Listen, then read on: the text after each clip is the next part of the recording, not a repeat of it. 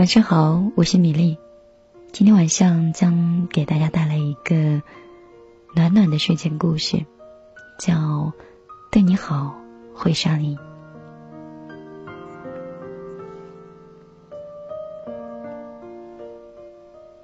我第一次看到莫成庆的时候，我就知道我爱上他了，而且是不能自拔的那一种。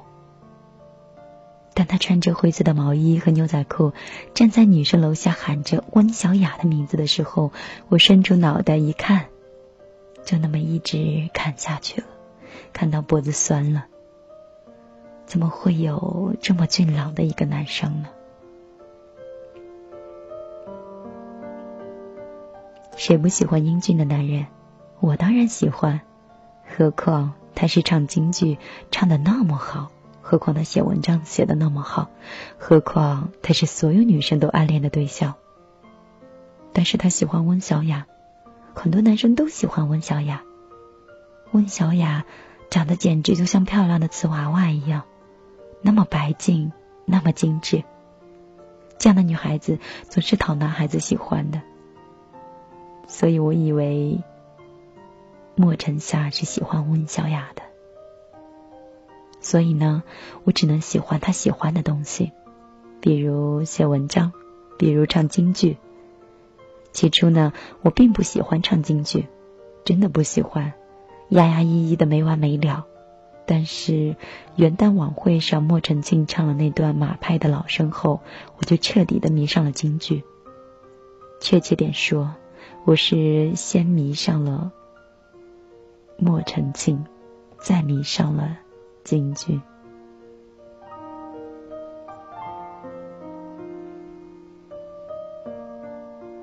一个女孩子唱京剧的老生是不能想象的，所以我学了青衣。我要在开联欢晚会的时候给她一个 surprise，我让她注意到我。只有一个男生注意到一个女生的时候，才会有可能有爱和喜欢的冲动，不是吗？我是这样普通的女孩。一个一米六的身高，再加上短发，而且有着肥大的裤子，你说谁会喜欢我？但是又怎么样呢？这并不妨碍我喜欢莫晨庆，谁让他玉树临风似的站在我的楼下，让我看到了他呢？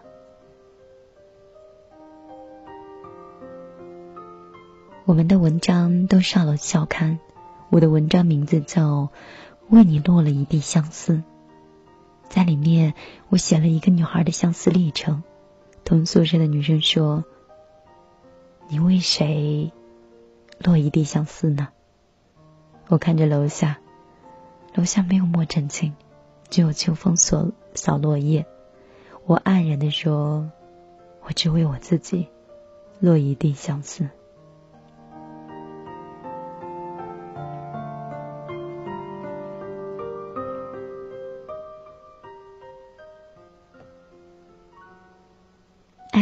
也许就是这样吧，开始的时候有一点点心酸，初露的端倪让我充满了伤感。我看着张杰的长篇小说的无字，就突然很想落泪。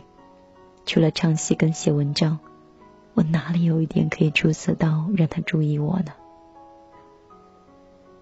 偶尔有一次在大教室上课，他居然叫错了我的名字，他说：“张子涵。”你能帮我占个座位吗？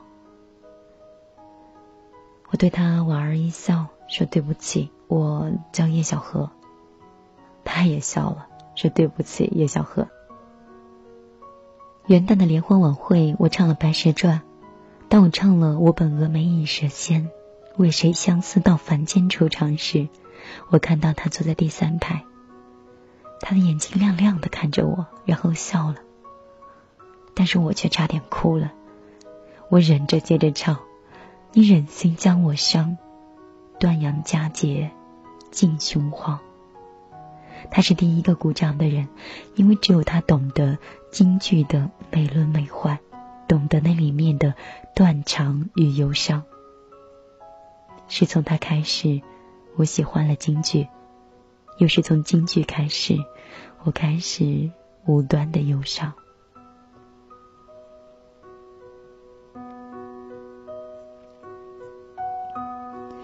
他唱了马派的《甘露寺》，气宇轩昂，没有人比我更能体会那种意境。但我懂得，那次晚会后我们见面，擦肩而过时，我展颜一笑，然后在心里说：“莫晨庆，我爱你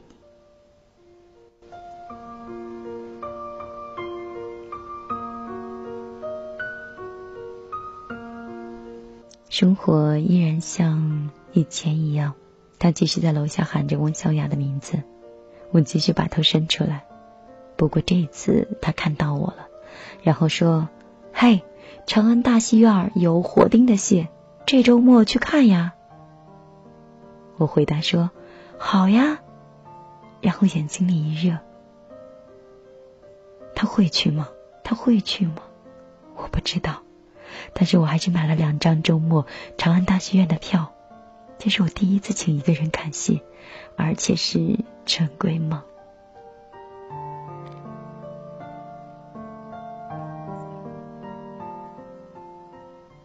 谁是《春闺梦》里人？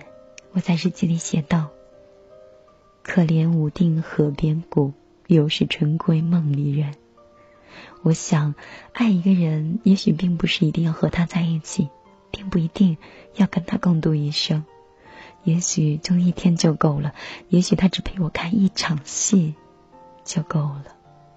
我把票寄给他，因为我没有勇气直接递给他，我怕他笑我，我怕他会拒绝我。原来，对一个人好会害怕，而爱上一个人。就会上瘾呀！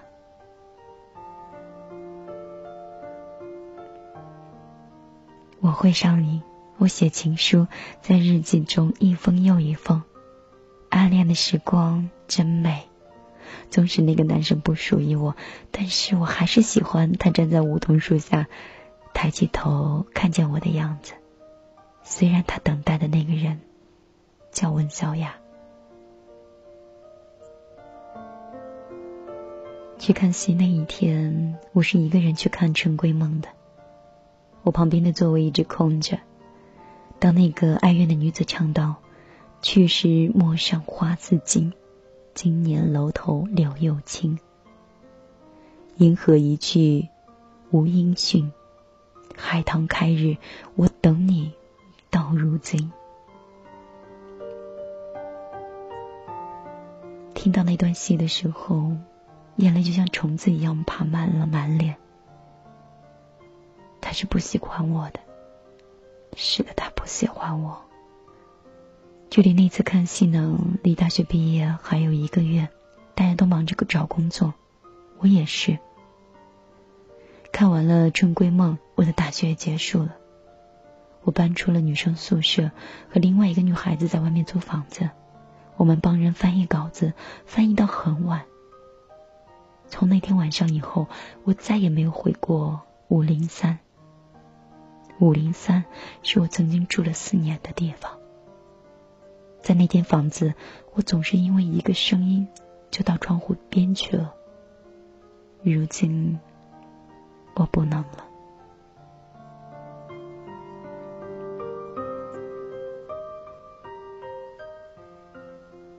那段时间，也许就是我一个人的。春闺梦吧，我想我还是应该忘记他呀。但是忘记真的很难。我以为我在忘记，但是心里总是在四处的打听他的消息。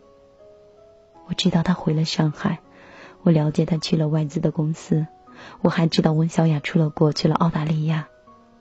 我好担心他，怎么办？他们分手了，他会难过吗？虽然这对我来说是一个让人高兴的好消息，因为担心他，我趁着出差到了上海，然后给他打电话。电话的第一声，我就说：“莫展清。”然后声音就哽咽了。叶小河，他突然叫出了我的名字。我说：“嗯，我是叶小河。你来上海干什么呀？出公差吗？”我怕他看不起我，会笑话我。哦，我是跟男朋友来玩的，他知道我喜欢上海，执意要带我来看张爱玲的故居。然后他轻轻的哦。其实那个时候，我一个人站在张爱玲的故居前，也没有什么我所谓的男朋友。然后电话就静静了几秒钟，他解释说，那天的戏，我打断了他，我不想提那一天，多无聊呀。但是，他有执意想解释，我就把电话挂了，因为我觉得再说下去。就是自取其辱吧。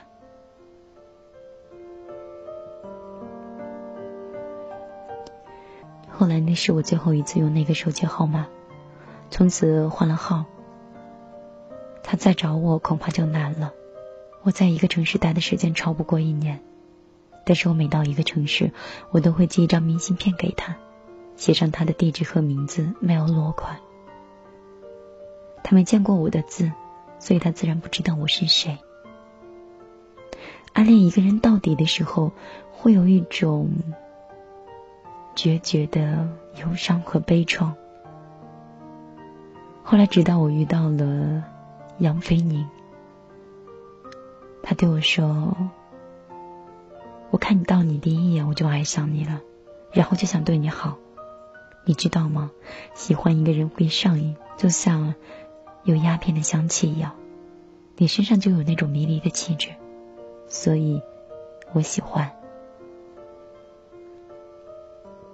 后来我就这样被杨飞宁喜欢着，我从来不提莫成清的名字，除了梦到。最后漂泊了很久，我决定在北京稳定下来。杨飞宁去应我们的喜帖。看着我们的名字排在一起的时候，我突然特别想流泪。杨飞宁是那么好的男人，给我熨衣服，给我煲汤，还在我打电脑写字累的时候，轻轻的给我按摩。如果我难过，他会陪我逛街买香水逗我开心。他知道我喜欢那些奇形怪状的香水瓶子，所以一直给我收集着，就像。就像我那个时候喜欢莫尘清，喜欢京剧，喜欢马派。后来我凡是有那样的光盘，我都会留起来，因为我觉得总有一天我是要送给他的。但是还有那一天吗？我不知道。杨飞宁跟我说：“嫁给我吧，我对你好，上了瘾。”为了解瘾，让我一辈子喜欢你、爱你。原来爱一个人真的会上瘾呀！虽然我对他发脾气，虽然我印了请帖，忽然说我不想结婚了，但是杨飞宁仍然笑着说：“好吧，小傻瓜，我等，等你想明白了，你再嫁给我。”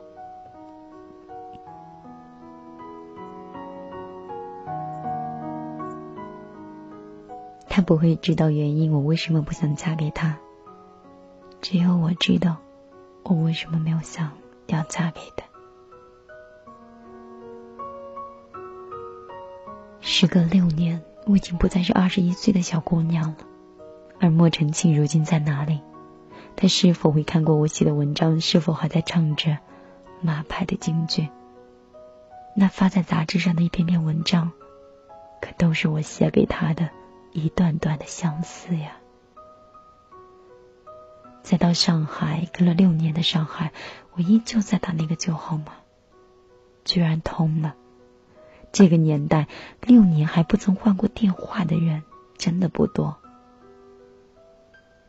莫振庆，我叫的。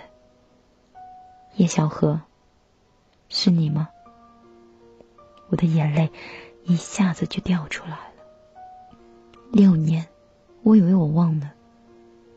原来那些喜欢成了一堆有形状的东西，一直就在那里，一直在那儿放着。外滩的风很大，我就站在那儿等他过来。他跑过来的时候，我的长发全部都吹起来了。六年了，我的头发剪了又剪，留了又留，终于让莫成清看到了我的长发。他笑了，说：“这次你男朋友没来。”我看着他笑着，泪水其实早都已经风干了。我们一起在外滩上走着，六年过去了，我记得，他记得我叫叶小河，这足以让人感动了吧？坐在金茂大厦上喝咖啡的时候，他手轻轻的摇着手里的小手，然后说：“叶小河，你知道我为什么第一次叫你张子涵吗？我那是假装认识你，想知道你的名字。”你知道我第一次看你唱《白蛇传》的心情吗？我想这个女子一定是为我相思到凡间的。然后你给我那张《陈桂梦》的票，我不是没有看到，我也不是拒绝，因为那天温小雅急性盲肠炎，我没有去找。温小雅是我姨妈的孩子，姨妈托付给我，我不能不管。等我再去找你的时候，你已经搬离了宿舍不见了。后来我就到了上海，然后你就给我打电话说你和你男朋友来玩，然后我就再也找不到你。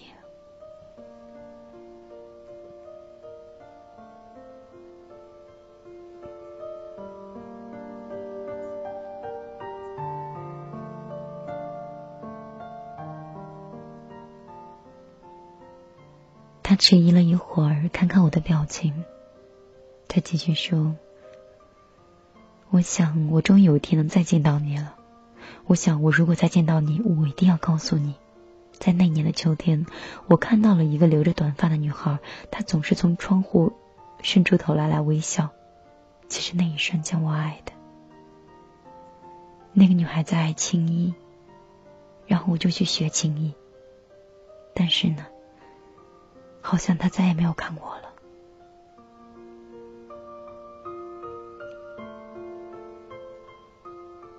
他的声音是落寞的，语气是忧伤的。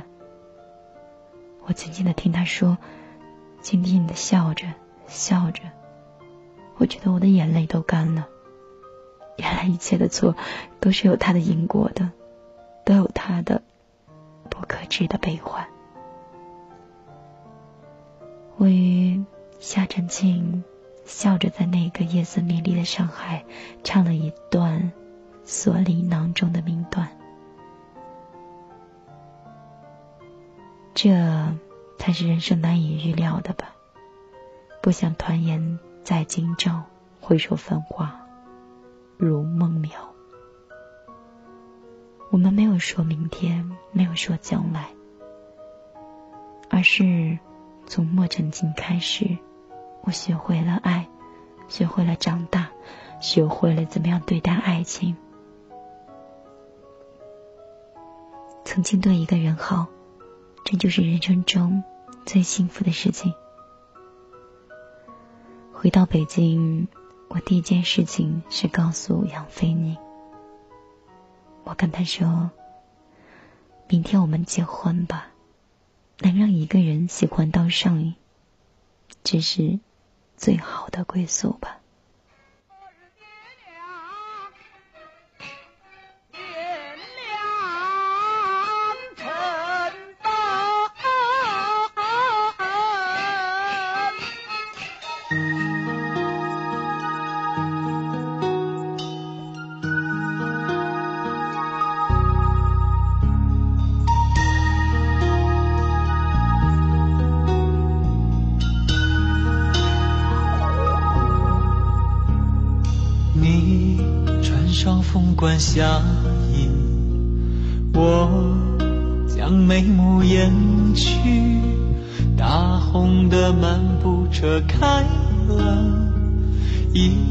一出折子戏。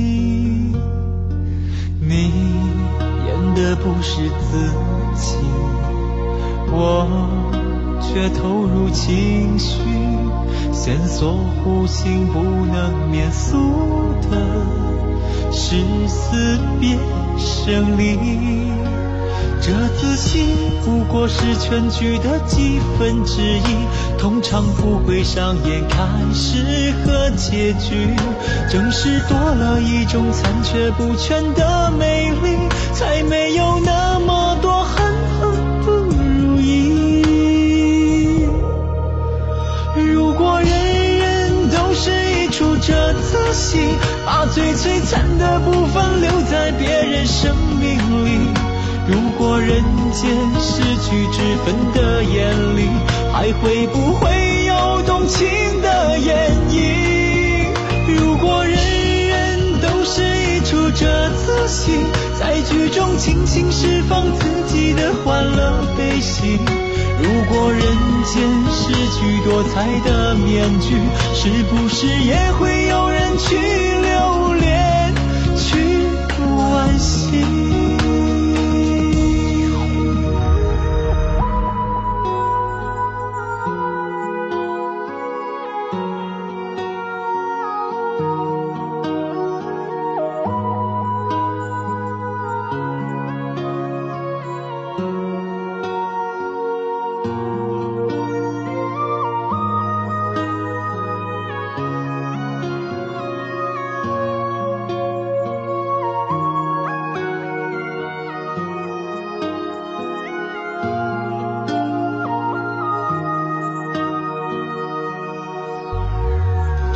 戏不过是全剧的几分之一，通常不会上演开始和结局。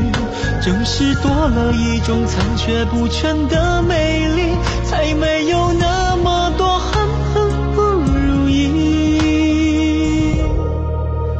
如果人人都是一出这次戏，把最璀璨的部分留在别人生命里。如果人间失去之分的眼里，还会不会有动情的演绎？如果人人都是一出这次戏，在剧中尽情释放自己的欢乐悲喜。如果人间失去多彩的面具，是不是也会有人去留恋，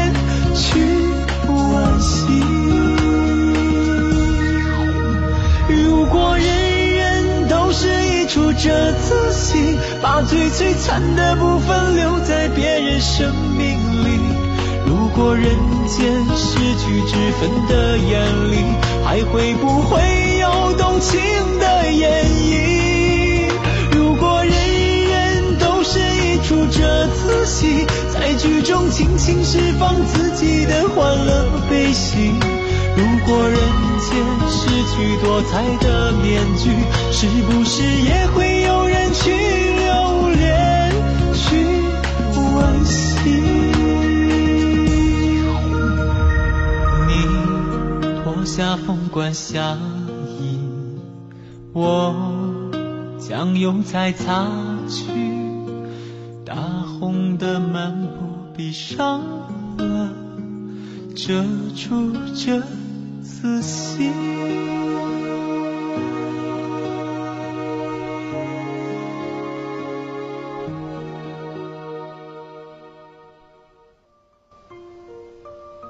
听完一个这样的故事之后，是不是一下就让你回想到了你的大学呢？我是因为最近这段时间，偶尔有一次去了新疆石河子大学，在大学里面。突然经过女生的宿舍楼的时候，看到有一个，就是感觉脸上都是充满稚气的孩子，背着书包，拿着雨伞。男生把女生送到宿舍楼下以后，两个人彼此之间，就像又像是朋友，又像是小情侣之间的打骂。那种场面很和谐，也让我想到了。我曾经的大学，后来又翻书看到了这个故事，突然想，其实我们大学错过了很多时光，也可能错过了很多人，这是每个大学都会有的情况。今天晚上的睡前故事就跟你分享到这里。那今天还有一个小小的，嗯，消息要跟你们说一下，就是有很多朋友会在微信问我在忙什么，在做什么，最近在哪里，离开了新疆没有？如果你真的好奇我在干什么，你就微信搜索公众账号“米粒的后花园”，也可以。直接添加幺幺幺九六二三九五八，这样的话呢，你直接发送“米粒在干嘛”“米粒在干什么”这一系列的话，你就可以收到米粒不定时的语音更新，你就可以知道我在哪里，在做着什么，而且也可以知道米粒的哪一期节目很快就会抛到网上，也会知道米粒的。最新一期节目将会在哪一天开始？如果你喜欢我，就记得关注我。今天晚上的节目就到这里，我们哪天再见呢？微信上说吧。你说你会跟我聊天吗？